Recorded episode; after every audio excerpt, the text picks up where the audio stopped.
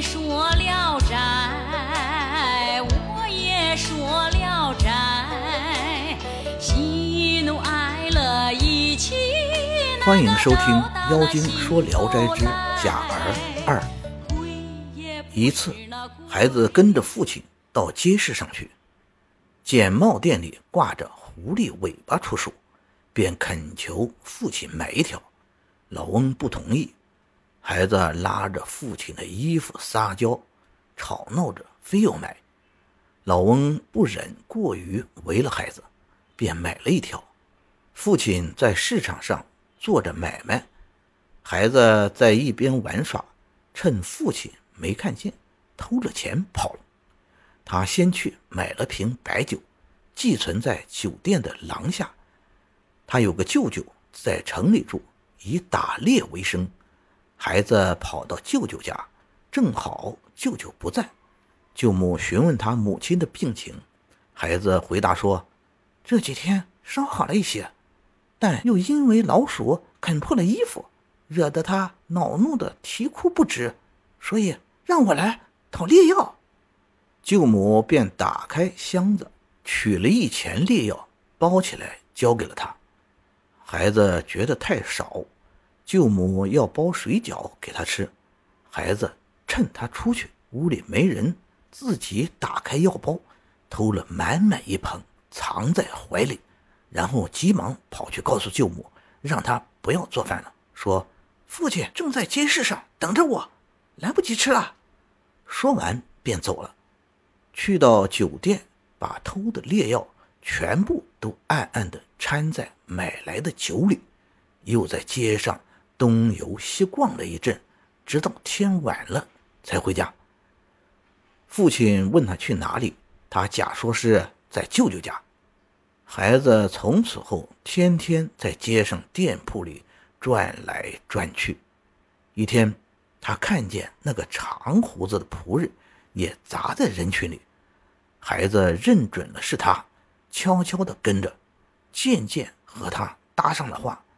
孩子便询问他住在哪里，仆人说北村，又询问孩子，孩子假称住山洞，仆人奇怪他住在洞里，孩子笑着说：“我祖祖辈辈都住洞里，你难道不是吗？”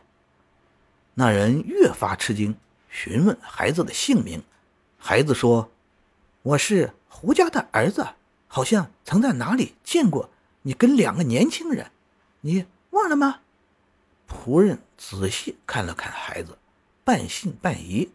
孩子微微拉开下衣，稍露出一截假尾巴，说：“我们混迹在人群里，只是这东西去不掉，真是可恨。”仆人便问：“你在世上干什么？”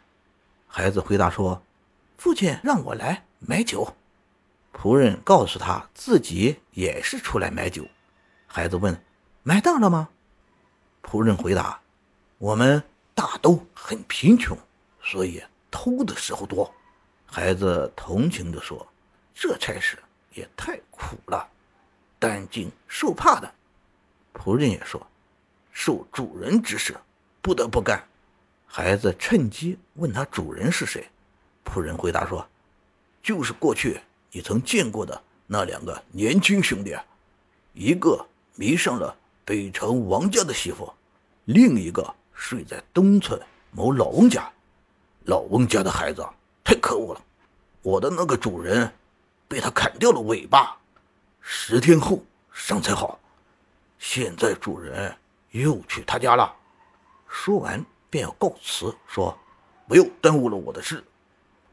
孩子说：“偷酒难。”不如买酒容易，我已先买了一瓶，寄存在酒店的廊下，就把这瓶酒送给你吧。我口袋里还有点钱，不愁再买一瓶。仆人惭愧，没东西报答。孩子说：“我们本是同类嘛，吝惜这么点东西干嘛？空闲时我还要请你痛饮一场呢。”仆人跟着孩子去到酒店。孩子取出那瓶酒来，交给他，自己便回去了。到了夜晚，孩子的母亲竟睡得很安稳，不再往外跑。孩子心知定有缘故，告诉了父亲，一同去何家园子里查看。只见有两只狐狸死在亭子里，另一只死在草丛里，嘴里还在滴滴答答的淌着血。酒瓶子还在一边，拿起来摇了摇，里面还有剩酒。父亲惊讶地问道：“你怎么不早告诉我呢？”孩子说：“狐狸最有灵性，一旦泄露，他就知道了。”老翁高兴地说：“我儿真是讨伐狐狸的陈平啊！”于是父子二人扛着狐狸回了家，见其中一只尾巴是秃的，刀痕还很明显。从此以后，老翁家终于太平下来。妇人病得非常受辱，心里渐渐明白，但接着又咳嗽，痰一吐就是几声，不久就死了。北城王家媳妇，过去一直被狐狸迷住，现在又去问了问，狐狸绝迹了，他的病也渐渐好了。老翁由此很珍惜儿子，教他骑马射箭。后来儿子长大做官，一直做到总兵。感谢您的收听，您的支持是我持续创作的最大动力。如果喜欢，请点击关注订阅。朋友们，我们下期再见。